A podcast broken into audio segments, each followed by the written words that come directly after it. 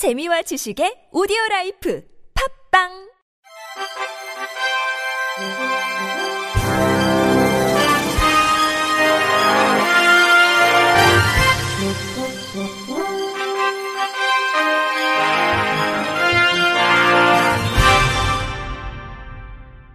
청취자 여러분 안녕하십니까? 6월 2일 목요일 KBIC 뉴스입니다. 어제 치러진 제8회 전국 동시 지방선거에서 비례대표로 광역 기초의원에 당선된 장애인이 총 14명인 것으로 확인됐습니다. 중앙선관위 개표 현황에 따르면 먼저 광역의원은 총 8명으로 더불어민주당은 경기 박재용 경기도 지체장애인협회 양주시 지회장, 광주 서용규 광주광역시 장애인체육회 수석 부회장, 충북 안치영 더불어민주당 전국장애인위원회 운영위원 등 3명이 선출됐습니다.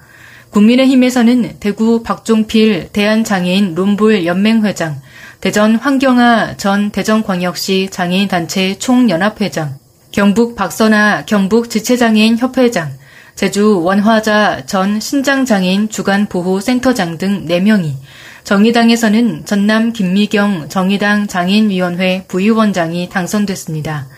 비례대표 기초의원에서는 총 6명이 당선됐습니다. 먼저 더불어민주당 경기 화성시 이용훈 화성시 장애인체육회 부회장, 전남 순천시 유승현 네모플랜 대표이자 전 전라남도 척소장애인협회장 순천지회 운영위원장, 전남 광양시 박문섭 광양장애인 자립생활센터 소장 등 3명입니다. 국민의힘은 경기 안성시 정토근 안성시 중증장애인 자립생활센터 소장, 강원 춘천시 지승민 전 강원도 지체장애인협회 춘천시 지회장, 경북 상주시 김세경 한국 지체장애인 경북협회 상주시 지회장 등 3명이 4년간 일하게 됐습니다. 정부가 오는 7월 종료될 예정이었던 장애인 활동지원 산정특례 지원을 계속 유지한다고 밝히면서 특례 유지로 2만 1000여 명의 활동지원 수급자가 기존 지원을 계속 받을 수 있을 전망입니다. 보건복지부는 장애인 활동지원 수급자가 기존 인정조사 급여보다 급여 인정액이 적은 경우 기존 급여를 제공하는 산정 특례 지원을 계속한다고 밝혔습니다. 장애인 활동지원 산정 특례는 정부의 장애 등급제 단계적 폐지로 서비스 시간이 감소한 장애인에게 기존 지원 시간을 적용해주는 정책으로 오는 7월 3년 유효기간 종료가 예정돼 있었습니다. 이에 지원급여 하락자에 대한 대책 마련이 시급하다는 지적이 이어지자 정부가 특례 유지 방침을 내놓은 것입니다. 복지부는 장애인 활동 지원 산정 특례 도입 취지를 고려해 기존 산정 특례 지원 대상자의 경우 유효 기간이 도래하더라도 산정 특례 지원을 바로 종료하지 않기로 했습니다. 이들은 새롭게 받는 서비스 지원 종합조사 급여량이 종전 급여량보다 낮은 경우 기존 급여를 제공하는 산정 특례 제도를 계속 받게 됩니다. 복지부는 조치를 통해 수급자 2만 1000여 명이 산정 특례 지원을 받을 것으로 추정했습니다. 사단법인 한국장애인 고용안정협회가 오는 17일까지 장애인 고용 인식 개선 매니저 아카데미 고급 과정 서울 교육 수강생을 모집합니다. 이번 교육은 다음 달 5일부터 13일까지 일주일간 여의도 이룸센터에서 진행되며 강의 경력 1년 이상, 10회 이상의 강의 경력이 있는 직장 내 장애인 인식 개선 강사면 신청 가능합니다.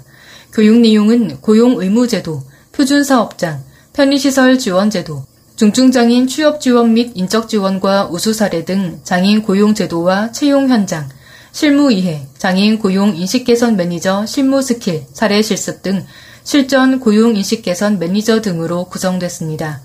또 장애인 직무별 인사관리 기업 사례, 장애인 고용 관련법, 장애인 근로자 대인관계 스킬, 각 기업별 고용 사례를 교육합니다. 교육 수료 시 수료증과 장애인 고용 매니저 자격증을 수여하며 심사를 통해 최우수자에게는 상금과 더불어 보건복지부 장관상을 시상합니다. 장고협 인식개선팀 관계자는 교육은 장애인 고용 인식개선 매니저라는 인식개선 교육과 장애인 고용의 가교 역할을 하는 전문가를 양성하는 과정이라며 역량 있는 강사들이 많이 참여해 직장 내 장애인 인식 개선과 고용에 큰 역할을 하길 기대한다고 말했습니다. 미랄 복지재단이 영풍문고와 사회공헌 협력을 체결하고 시청각 장애아동 도서지원 캠페인 헬렌 켈러를 찾습니다를 진행 중이라고 밝혔습니다.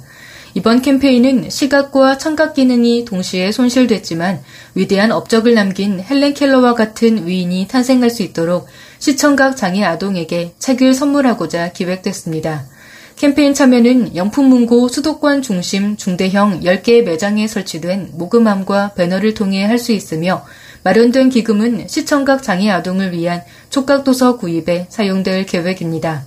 미랄복지재단 관계자는 복지 사각지대에 놓인 시청각 장애 아동의 교육비 마련에 도움이 되고 매장에 방문하는 고객을 대상으로 장애 인식 개선 효과도 있어 뜻깊다며 시청각 장애인이 독서를 통해 세상 밖으로 나올 수 있도록 뜻을 함께해준 영풍문고에 진심으로 감사드린다고 전했습니다. 서울관광재단은 오늘부터 관광 편의시설 접근성 개선과 유니버설 관광시설 인증제 사업에 참여 업소를 모집합니다.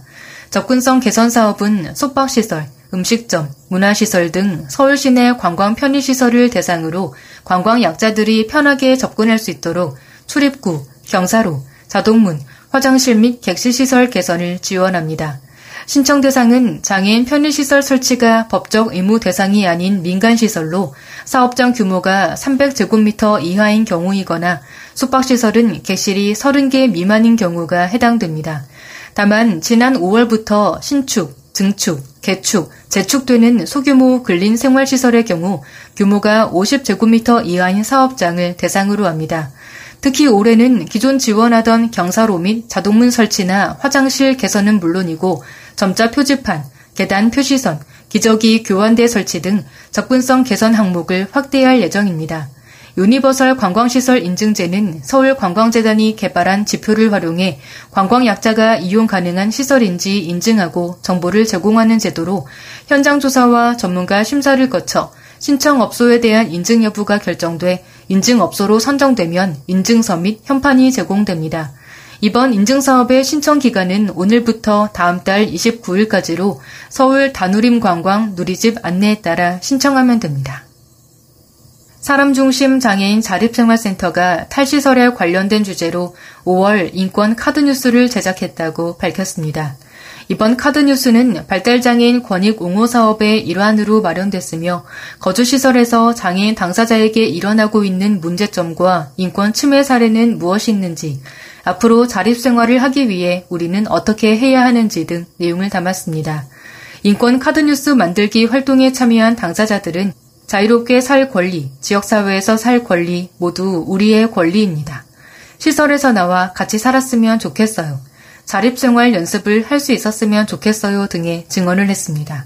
사람 중심 IL 센터는 월 1회 실시하는 인권 카드뉴스 제작 및 배포를 통해 장애인 당사자에게 일어나고 있는 인권 침해 사례 예방과 방지를 위해 노력하며 장애인 당사자가 지역사회에 주도적으로 참여할 수 있도록 적극적인 관심을 갖고 지원할 것이라고 말했습니다. 끝으로 날씨입니다. 절기상 단오인 금요일 서울의 낮 최고 기온은 31도까지 올라 올해 들어 가장 덥겠습니다. 전국은 대체로 맑겠지만 동부 내륙과 남부 내륙은 늦은 오후 한때 구름이 많겠고 곳에 따라 소나기가 올 가능성이 있겠습니다. 한편 전국 곳곳으로 건조특보가 내려져 있어 화재 예방에 유의해야겠습니다. 아침 최저 기온은 15도에서 19도, 낮 최고 기온은 19도에서 32도로 예상됩니다. 미세먼지는 전국이 보통 수준을 보이겠습니다. 이상으로 6월 2일 목요일 KBIC 뉴스를 마칩니다. 지금까지 제작의 이창훈, 진행의 홍가연이었습니다.